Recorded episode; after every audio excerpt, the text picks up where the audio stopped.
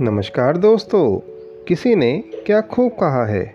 हर कोई चंदन तो नहीं है कि जीवन को सुगंधित कर सके।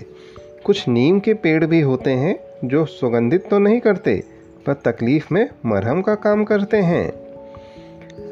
आपकी योग्यता आपको शिखर तक पहुँचाने में मददगार साबित हो सकती है, लेकिन शिखर पर बने रहने के लिए चरित्र का होना अत्यंत आवश्यक है।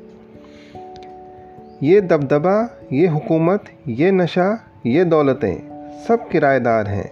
घर बदलते रहते हैं।